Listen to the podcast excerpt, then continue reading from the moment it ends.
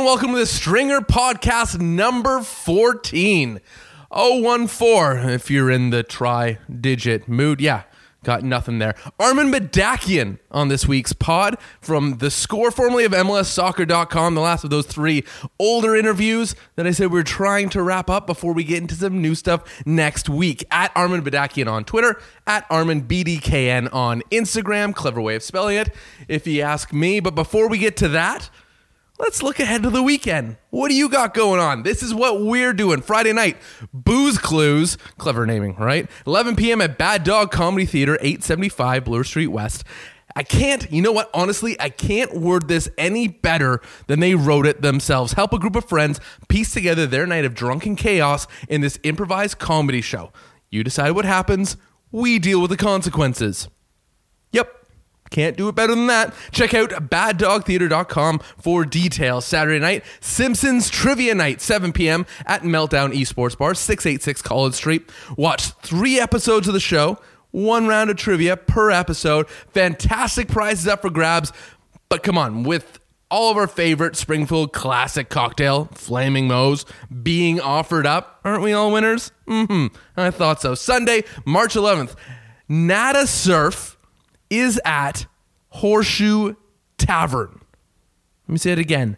Nada Surf is at Horseshoe Tavern. Hello in 1996. Being thrown into trash cans, left off recess sports rosters, and still blaring popular in my Sony Walkman because anti-skip on that Panasonic Discman just wasn't there yet, man. I actually want to get a crew out to this. That's how excited I am. I I don't want to say worshipped these. That's really creepy. I didn't worship them, but that song, popular, played over and over and over. And I'm hoping they play it for us at the Horseshoe Tavern. Sunday, March 11th, 8 p.m., 370 Queen Street West. Please remember that if you have an event coming up, anything you want promoted, hit us up on Twitter at Stringer Podcast or email us podcast at thestringers.com. That's stringers with a Z because we're Canadian and we don't want to do the S. Cool? Cool. Armen Bedakian coming up. Really excited to talk to this guy. Well, I was really excited when I talked to him. Really excited to share this with you. But you know what? That Nada Surf is at the Horseshoe. Take us to the podcast.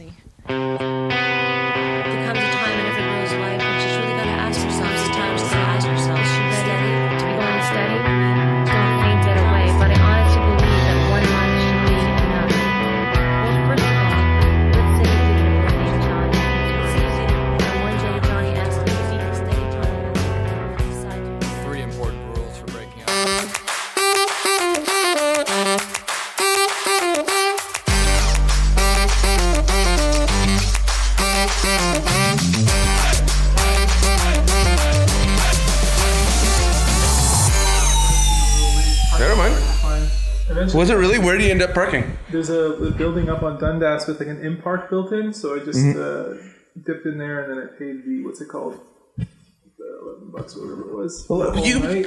Dude, the street is yeah, way cheaper. Except, except it's uh, you're not allowed to between four and six. Only on the northbound. Southbound, you can.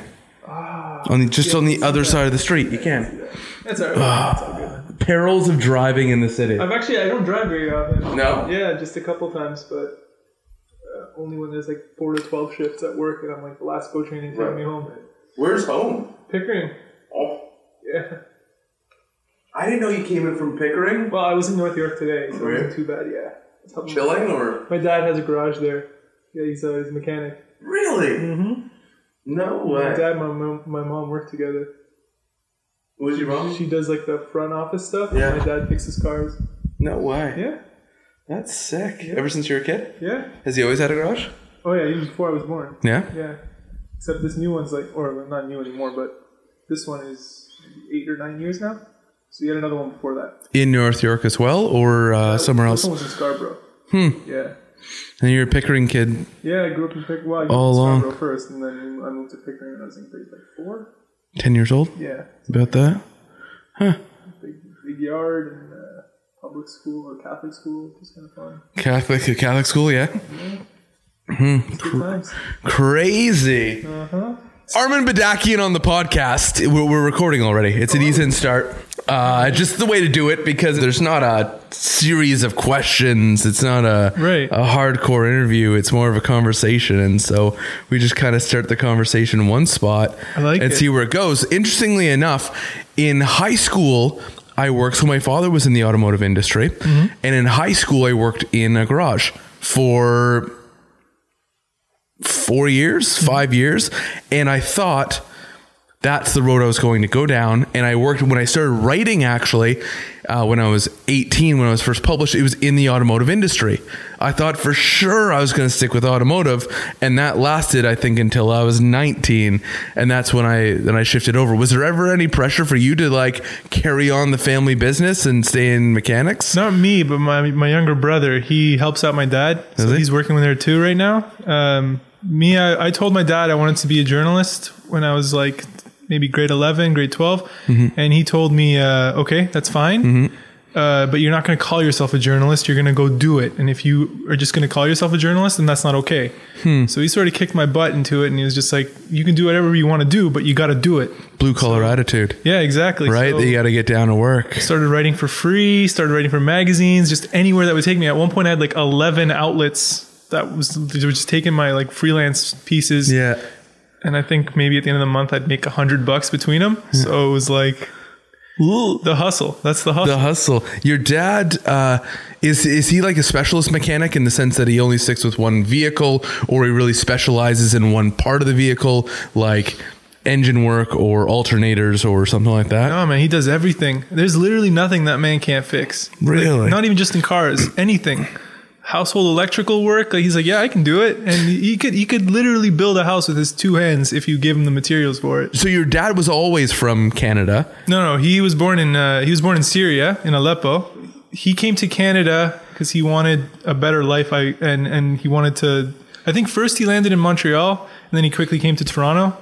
Um, and then my mom had family in Toronto as well, so she was visiting, and uh, they were there were just like the older relatives were just like, oh, you should meet this boy, and then they were telling him, oh, you should meet this girl, and they just didn't do it. They just never met. And then the second time my mom came by, they finally met up or whatever, and they started talking on the phone when she was back in Venezuela. And within three or four months, they were engaged, and they've been married for 25 years now. Do you have any family in Montreal? Uh, yes, Yeah? I do. I have, yeah, I have some family. In I Montreal. love Montreal.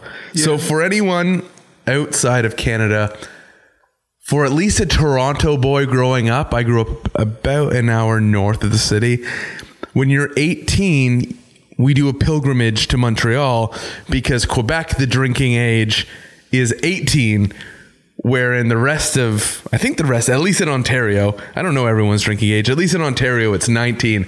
So at 18 is your first chance to really fall in love with Montreal because you get to drink there legally. Yeah, um, I've only ever been to Montreal three or four times, and um, I think the last time was when I was 15 or 16. I haven't. You haven't even done your 18 year old pilgrimage? I was busy, man. Armen! I was busy trying to conquer Toronto. No, but uh, every experience I've ever had in Montreal was traumatic and, and awful.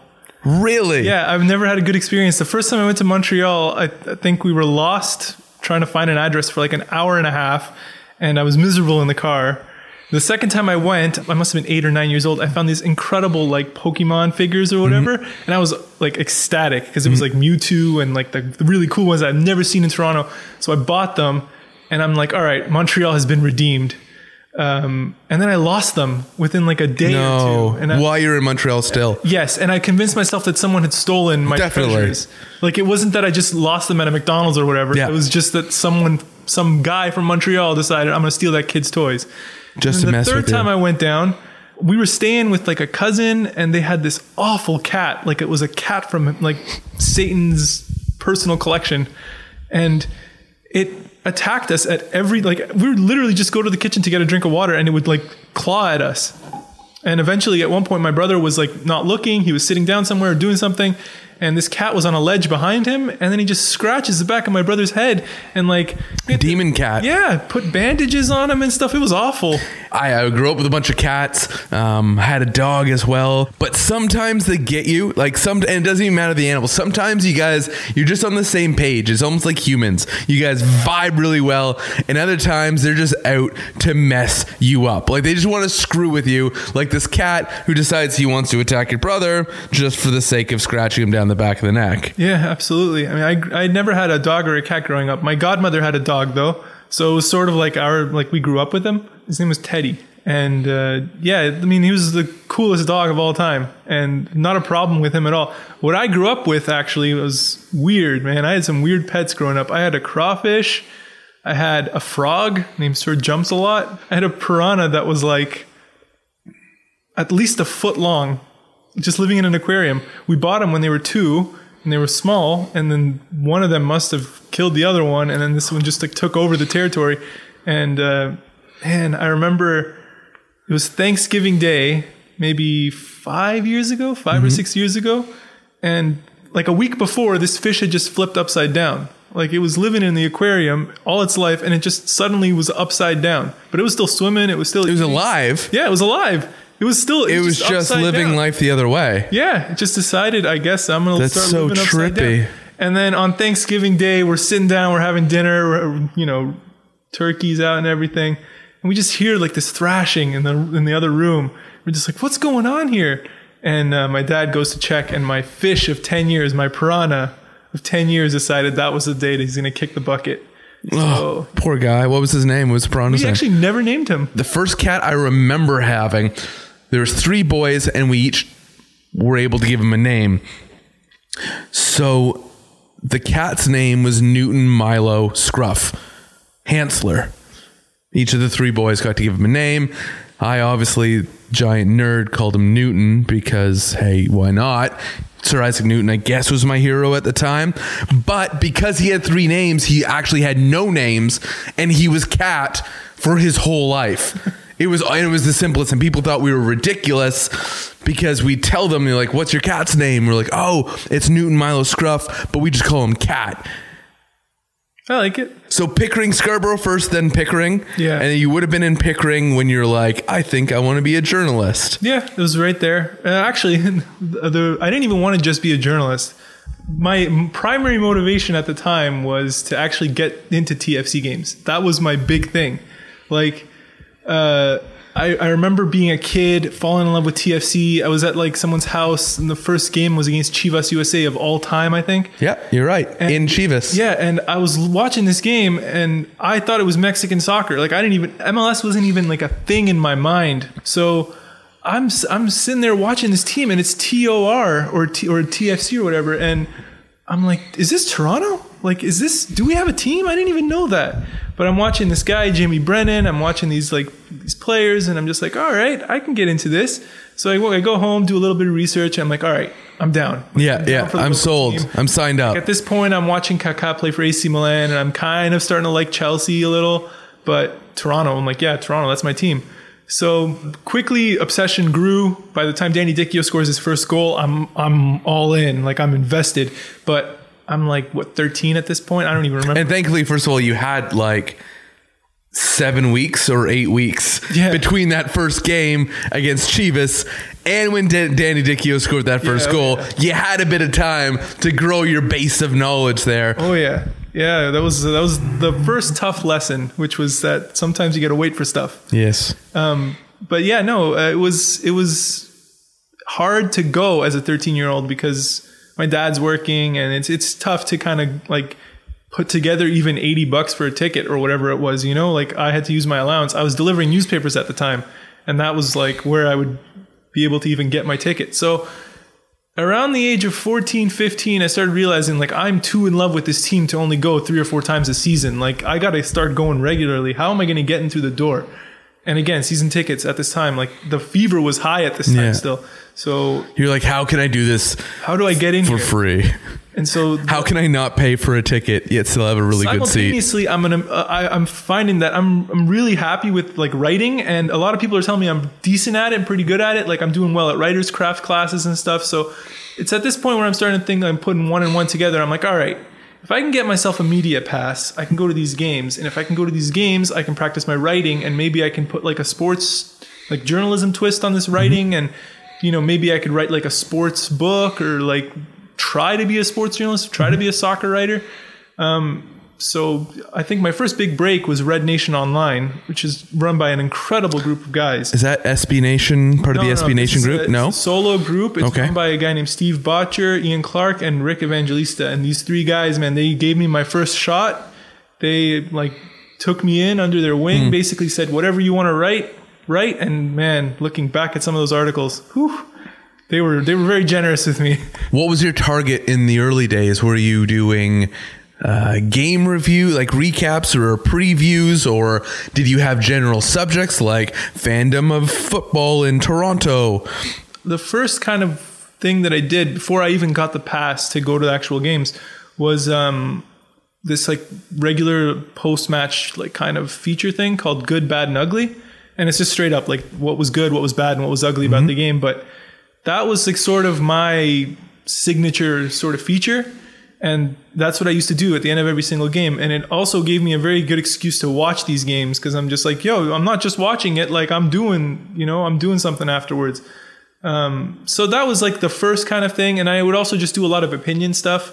Like I remember, I think the first thing I wrote was on Maicon Santos. I think that was like the first article that I got published. From there, uh, from Red Nation, I got a job at, or I got a freelance gig with Soccer 360 magazine. And from there, it was just like every every sort of three or four months, I would pick up something new, get get to some other place, and eventually um, ended up at MLS at MLSsoccer.com. So that was like the big big break, and then from there, it's just been The digital world has really opened it up, especially now. Actually, I say this with there's two sides of the story. It's really opened it up for writers because I I was first published in the more traditional sense in a magazine, but as you said, at, at any given point, you could be juggling a ton of different outlets, and that's really what online has given us. Where there's like tiers of outlets in the sense that you have still your big ones, your your the, the you know the ones that have either a print affiliation or still a print issue, but then you have regular we think of the athletic that's you know out and and and functioning right now where it operates in what was a quote unquote print fashion, but only in a digital landscape. And then you have a bunch of top tier bloggers, and, and you know you mentioned you three guys that gave you your break, and a group of others, and then you have another tier of bloggers under that where they run sites, and then you get into a little more of the fandom sites under that. But at any given point for a writer, if you want to write there's spots for you to put your stuff. And worst case scenario it's not like 30 years ago you could if you wanted to write you could just publish your own newspaper right? Now you could create your own blog. You have all the opportunity in the world. And and I, I would only imagine that helps you really hone the craft even quicker because you're you're able to write on several different subjects and kind of fine tune the way you write, whether it's opinion pieces or you know quippy, you know attention grabbing click through pieces or recaps or previews. Yeah, absolutely. I mean, I always took it as a series of steps. That was always like my mentality was uh, this is where you are right now. Don't rush it because where you are right now, you need to do something, learn something, and get somewhere before you can get to the next step. So, like that tier that you mentioned, I knew that like it's unlikely, no matter how good you think you are, no matter what like kind of content you're coming up with, you, no one's gonna give you a shot if you don't kind of go through the grind first. So yeah, I did start on like the sort of fan blog level, and then I did kind of get that break, and the magazine was more of like a traditional print kind of thing. But even then, in the in it, it, like the grand scheme of things, soccer magazines are not necessarily like the same thing as like Time Magazine, National Geographic. So it's always that tiered kind of step, and then my ultimate motivation was build a good name for yourself, build a, like a kind of a, a reputation for doing good work and see where that takes you. And I think when I started writing for MLS, that was like when it became real. And it was it was always just like, well, I'm kind of a soccer writer, but like maybe this isn't gonna happen. But when I started writing at MLS, it was like, all right, so this is like your thing now. Like you can do this. And at that point it was like 100% about get as good a story as you can no matter what. No matter what the story is no matter what like you got to do to get it just get it. And again like like i said you learn your lessons along the way. Like when i was writing for mls uh, i thought that i was doing some pretty like good work but i realized now in, in retrospect like looking back like i wasn't doing what i was supposed to be doing. Like i was looking out only for me. And in the end of the day like if you're if you're not wary of the relationships that you're building with the people around you if you're if you're like a dumb selfish 18 year old kid going after just for yourself you're going to burn out. You got to focus on the people around you as well. So i made that mistake man. I live with that regret every day. Like i wish i could go back to those days and be like armen listen man look you can get a scoop on a big story but you're gonna if the player for example that you're talking to doesn't want that out yet you're gonna hurt that guy. Or if if you're not wary of the people around you yeah you might get that scoop but at what cost you know it's it's that balance and that's kind of the thing that i really struggled with and and that was a hard lesson to learn because i learned it by making those mistakes a lot You brought up so many good points there, so many. But the point on relationship building is so important. And I am still learning how important that is. We're always searching for the best story, but there are so many incredible stories, as you said, that could damage the people involved. And and a valuable lesson I learned with actually one of my previous producers who was above me, uh, and he's now moved on to a different role. He said, We're not saving lives. And actually, I believe his father was a doctor, in which case he had a really good perspective on what saving lives meant. But he said, We're not saving lives, we're in the entertainment industry. And it's true. Thankfully, I, I'm very thankful. We don't have the responsibility on us to to have to report on on on, those kinds of things, but we get to present people with an escape. We get to show them a side of life that allows them to forget about perhaps you know the stresses of earning enough to pay the rent or you know what the immigration policy for the US is going to be. And we get to help them through that. And so the relationships we build on both sides both with the subject right so we get to work with them and, and, and create this long history with them t- because you never know where that leads in the future if you've known someone 20 30 40 years i think my, like it's not been that long but i think of my relationship with someone like dwayne De Rosario who has spanned over a decade now and and how i've been able to work with him but also then the people you work with you know or the people in the eh, you know in the industry with you because you have to know this by now it's such a small industry that you're crossing paths with people all the time. Even if they move on to a job in New York, you still end up seeing them three, four, five, six times a year. Yeah, absolutely. And that was kind of the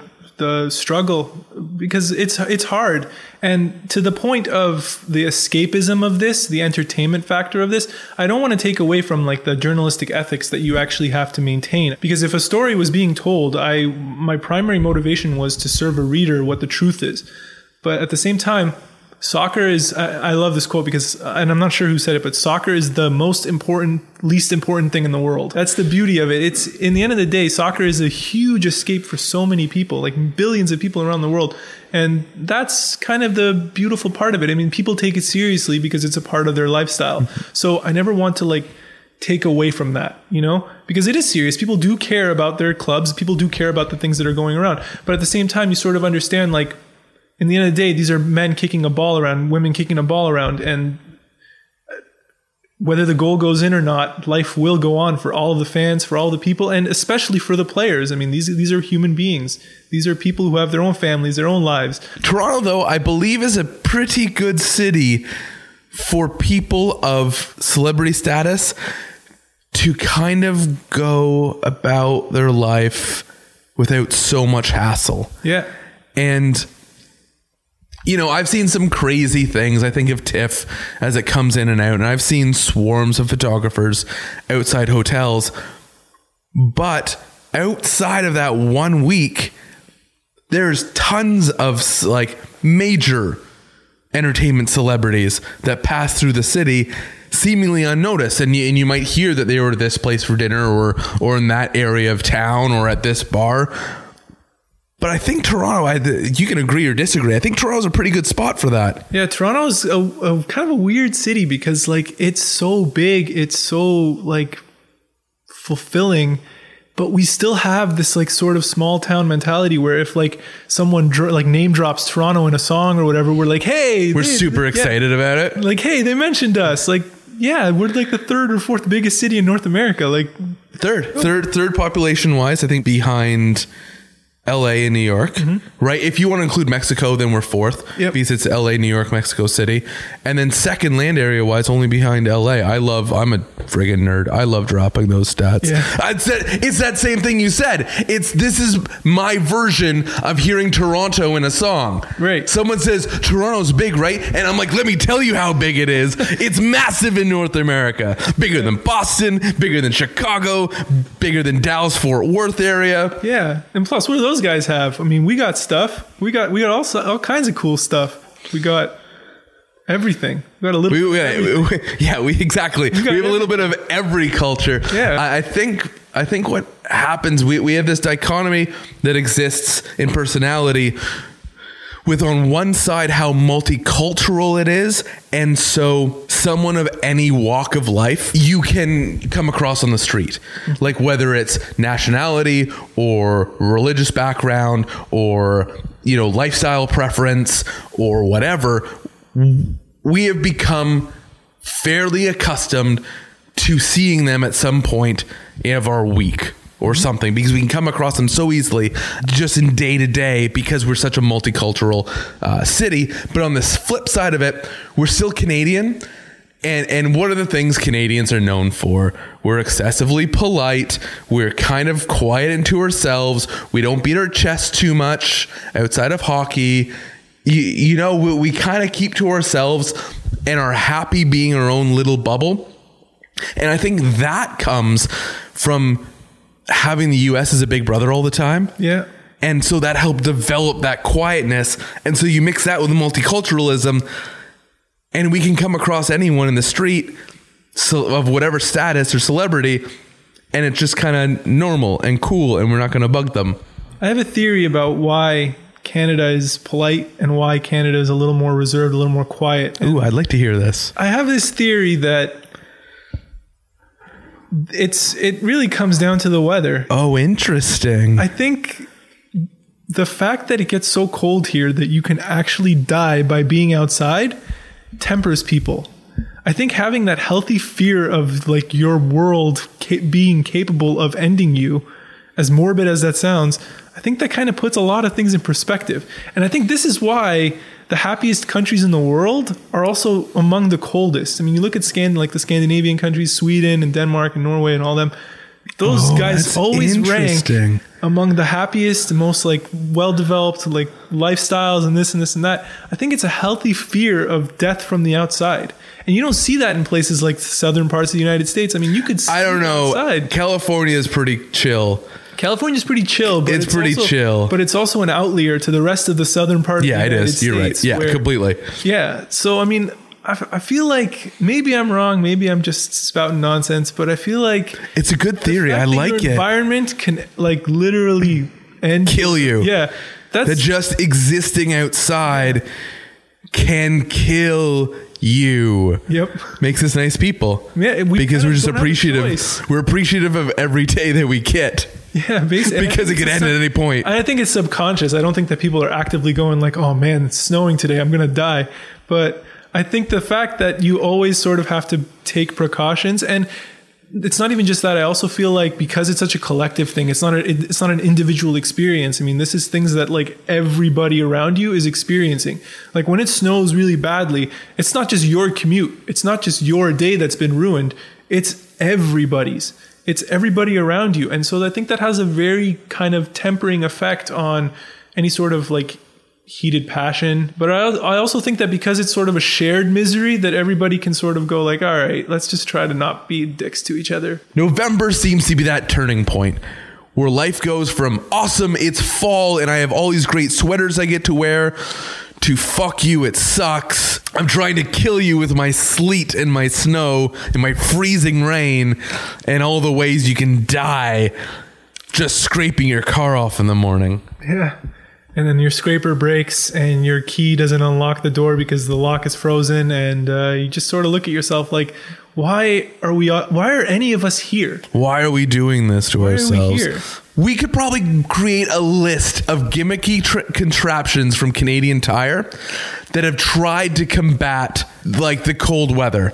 I think of key warmers, right, to warm your key so it can get through the ice on the door. I need one of those. There's like those mitts scrapers, right, where it's it's it's this really it looks like an oven mitt with a scraper on the end Wow. for your windshield. Automatic car starters, or that's not gimmicky, man. That's basically necessity up here. I feel Canadian Tire has cornered the market with shit we don't think we need, but they make us want it. I think the one winter invention that I don't You know can't live without. Can't live without are gloves with like the fingertips that let you use your phone. Oh, see, I'm. You can tell what generation you're from. No, I because I can't be bothered with that crap. No, you know how hard it is to like do winter, like just live a normal life if you have to take your gloves off and like just a text and then put your phone in your pocket and then feel the vibration and you're like, oh come on. You see, that's why I use my commute to unplug. I don't have to look at my phone because I can't touch it because I don't want to take my gloves off. But it's true when they I don't know what they call it. They have a word for it though that gives you the ability to touch your screen Yeah. on your iPhone Yeah.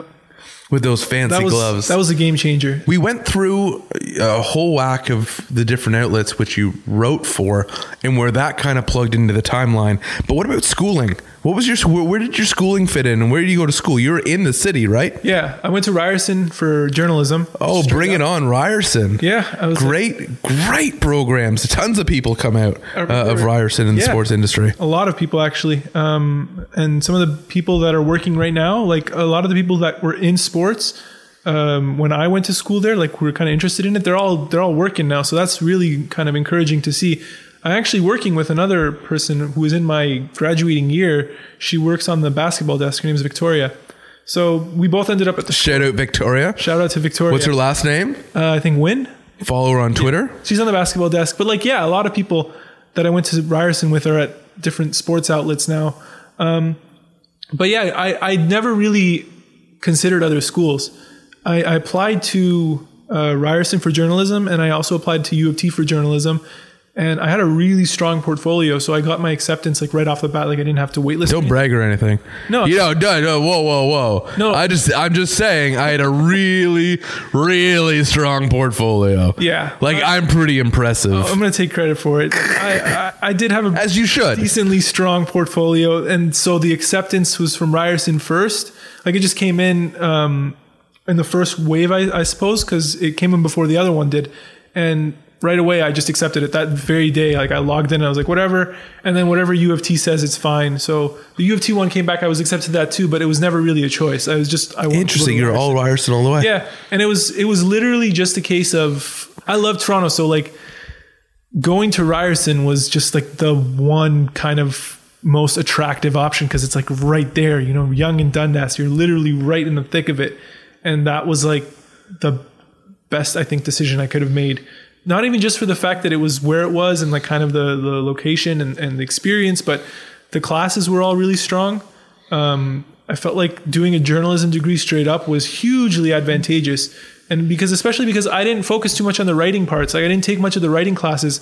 I was like, all right, I, I'm doing all right on the writing stuff. Like I got to write, like I, I took a couple on the first couple years just because I had to. But I was like, all right, if I'm here, I'm going to try to become like more well-rounded. So I really focused on TV, TV production, video editing, and then photo editing. So by the end of those four years, I was pretty solid at like Premiere Pro and, and Photoshop and that kind of stuff. So that's the kind of big experience that I took out of Ryerson. Um, but the funny thing is, and I don't know if I should be upset about it or not, but I finished my four year journalism degree program. And the year that I finished, Ryerson launched its sports media program. Oh no way! And I'm just sitting there going like, ah, man. God damn it! I was this close. Yeah, it was This close. It's been months. Like if I hadn't, if I don't know, it's all right. I think I think doing journalism was probably a better option. Anyways, it probably got a better kind of more useful education out of it. But you walk through like the uh, the Mattamy Athletic Center where I think most of the classrooms are, and you're just like inundated with like this incredible sports media culture. Like I, I, I was walking through it, and I was being given a tour of it in my last year, my last week, I think, and I'm sitting there going like, man. How did this happen? What was Yeah, it's dope. But you know what? And this is just my personal opinion, and I'm sure people can crap on me for disagreeing. But you can you can have a general journalistic mindset and degree and background and experience and schooling and apply it to sports or to anything because with a journalism degree you could decide when you get to be my age listen to me here young armen when you get to be my age you could decide that hey i want to take on a new challenge. Yeah. right? That that i want the adrenaline of like ambulance chasing or something like that. Um and you but you and you never lose that. Where sports you, you kind of end up handcuffing yourself in Yeah. uh, just to one thing. But it doesn't mean that your degree doesn't already definitely apply to sports and allow you obviously to get where you are today as a sports writer. Where did it where did your schooling fit in with your secular opportunities like were you you were still in school when you were with mls weren't you Yeah, I was in my third year of university, second semester, and I was just in the middle of a classroom, and I got an email from Simon Borg saying, "Hey, Armen, got your uh, got your name from a couple people that we know in Toronto. We are we're having this opening for the Toronto FC beat writer. What do you think? Would you want it?" And I'm sitting in the middle of a lecture, going like, "Oh man, like, is this really happening right now? I'm I'm freaking out." So I step out immediately. I'm just like, "Yes, please. I would like this job. This is my dream." Yes, is my answer. So it was kind of always in the middle of it. I've always been the kind of person that thought like school should never be your primary form of education. It should sort of help guide you along the way, but you should always try to learn from your life, from doing things, from experiencing things. So for me, my schooling was always sort of second to the work. And maybe, I, I don't know, my grades were pretty solid, but I could have done better if I had applied myself primarily to that education. Um, but it was just always a matter of what, like prioritizing. In the end of the day, it was like uh, I would skip classes to go to training, and I would like I remember being in the middle of, of of a reporting sports lecture with Sean FitzGerald, who's like one of Toronto's best sports reporters, and that's like the chance of a lifetime for an education right there just from talking to the guy. And Jermain Defoe was sold. And I'm sitting there going, and this is like eight o'clock, eight o'clock at night, and I'm like, i remember that day I'm like, all right, so I can't even be here right now. I gotta go. So I put my hand up, and Sean's like, hey, what's up? And I'm like, but I gotta go. Sean, I'm so sorry. And I ran out of the classroom, uh, went, uh, got in front of a computer, and I started writing it up. And I'm just like, all right, just doing the report, whatever. And I think it was the I think even that night TFC had sent out like a press release or whatever, or it was like a invite for the like press conference for the next day. So it was already sort of like dropping, and everybody had like the reports. So, I mean, I I I did that more times than I think I would like to admit. Just skipping lectures, like dipping out of class in the middle of it, just to go take care of something. Fitzy's a good dude. Yeah. He's if you ever get a chance just to like go for coffee or beer with him, he's cool. And he's like from that I kind of call it the golden age of reporting. We don't always see eye to eye in what he chooses to write about, but I appreciate the fact that he's a very talented writer Yeah. and he's been employed for a very long time. Yeah, he earned my he earned my admiration for life when uh, he's he was my prof for that class. I had submitted a uh, a TFC. Uh, I don't know if it was a TFC story. I think it was a Ryerson athletic story. I had submitted as my first assignment. I was pretty confident. I'm like, I'm, I'm a sports writer. I've been doing this for a little bit. Like, this is for me is like a bird course. And then he sent it back with like a 70 on it. And he's just like, uh, this is this is lacking. You need to fix this. You need to fix this. You need to fix this. And I'm just like, whoa, all right. Like, I got to take a step back, look at this again, and be like, all right, you can't get cocky. You can never get too confident in this. I think the second you start seeing yourself as like infallible is when you start to like really fail. And he immediately put me in my place and he was like, all right, yeah, you have a little bit of whatever going for you, but like you're still a kid. You're still a kid. You have lots of le- lots you to still learn. A lot of lumps to take. So I'm like, all right. I took it, and the next assignment, I was like, all right, I'm gonna, I'm gonna show him.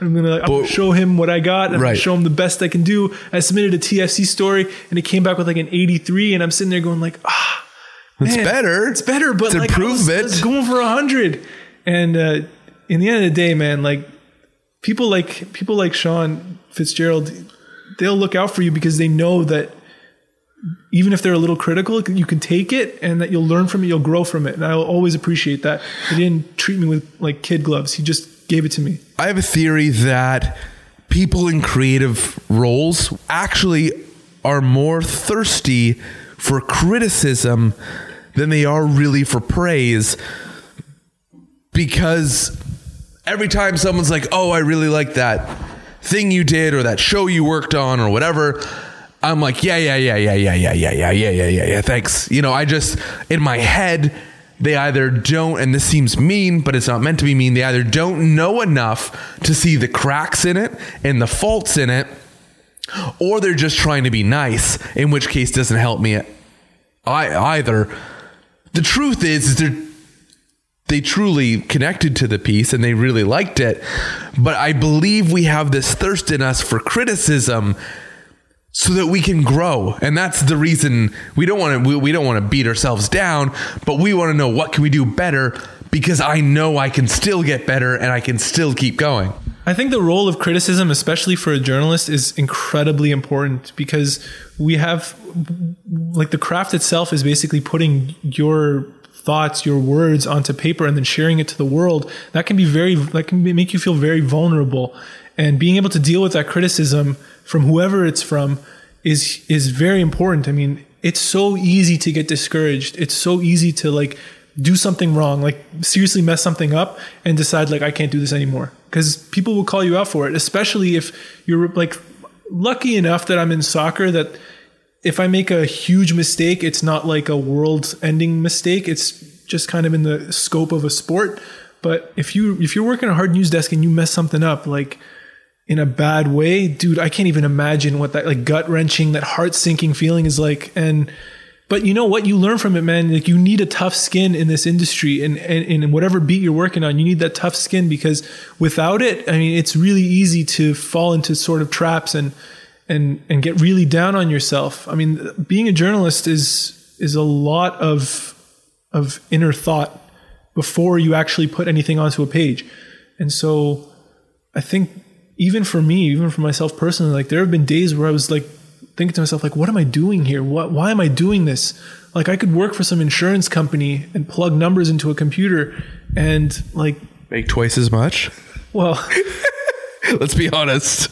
I mean, I don't know. Like there are days where you're just like, why? But then there's that, then, then when you're at that point, something will happen. I've always known it. Like I'm very much open to like the whims of the universe, you know, where I'm just like, all right, if, if this is where I am right now, just accept that this is where I am right now. And we'll see what happens. You know, there's an in fact like the beauty of of the impermanent. I, I like to call it like even if you're down, this isn't going to be you forever. Something's going to come your way. and you never know how things are working out in the background. Mm-hmm. Like we- have such a narrow for focus perspective on today that we never truly appreciate until a ton of time has passed that we're able to look back and like and say to ourselves, "Oh my goodness, you know, here I was worried about A, but D, E, and F were all kind of stewing and working, or because I didn't get A or I didn't get to achieve A, it then forced me to get creative, which then led me down this road, which then brought me to where I am today. And, you know, I think of myself in that sense because I never wanted to be a documentary producer. I, fuck that. I never thought of it ever, ever, never until it was kind of like, well, I'm a writer and then I'm a reporter and then I'm this and then I'm that. And then I don't like people telling me what to say anymore, so I want to create the story myself. Well, how do I do that? Well, I have to use how learn how to use a camera. I'll do that, fine. And then before you know it, you're kind of you're chasing down some other weird path. And and that goes to exactly what you're saying. You don't know. It's it's the impermanent, mm-hmm. right? It, it's the fact that everything can change. I do want to touch on a point though that you brought up about criticism and having to have a tough skin. Because, Armen, are you trying to tell me that in a digital age where everyone has a voice and everyone can reach your articles, you don't have 100% support? You mean there's people on the internet that dedicate some of their time to maybe not disproving what you said, but just shitting on it? Yeah. No. The internet? The internet has a very weird way of, of letting you know that you suck sometimes. The internet hates, I think the internet hates everybody all the time. Like 60% of the internet hates everybody all the time. And then you get your moments where it likes you, but then it's just going to hate you again tomorrow. I don't. That's the thing, man. Just just don't chase it. I was always told that in journalism school too. Just don't read the comments. You do your thing. That's why I like Kelly so much because he just deactivated his Twitter account. He's like, I don't need this. I'm just gonna do me, and that's a beautiful thing. I mean. I, no matter what you do, you're never going to be able to please everybody 100% of the time. If you can, if you figure that secret out, you'll make it huge in this industry. You can't please. You no one's figured that out. Yeah. I'm stupid. That's what I say all the time. Someone's like, "You screwed this up." I'm like, "Eh, I'm stupid." It's okay. Whatever. it's a good coping mechanism. Right? It's just like we all make mistakes. That's I'm stupid. You're stupid too. I do get hung up on them though. I do have that thing where I eat away at myself. Like it's such little dumb things. Like at the score, the worst one we do is like mess up alerts. Like if there's a typo in the alert and that goes out, you'll feel it for the rest of the week. Like that's one of those ones where you're like, ah, man, what am I doing with my life?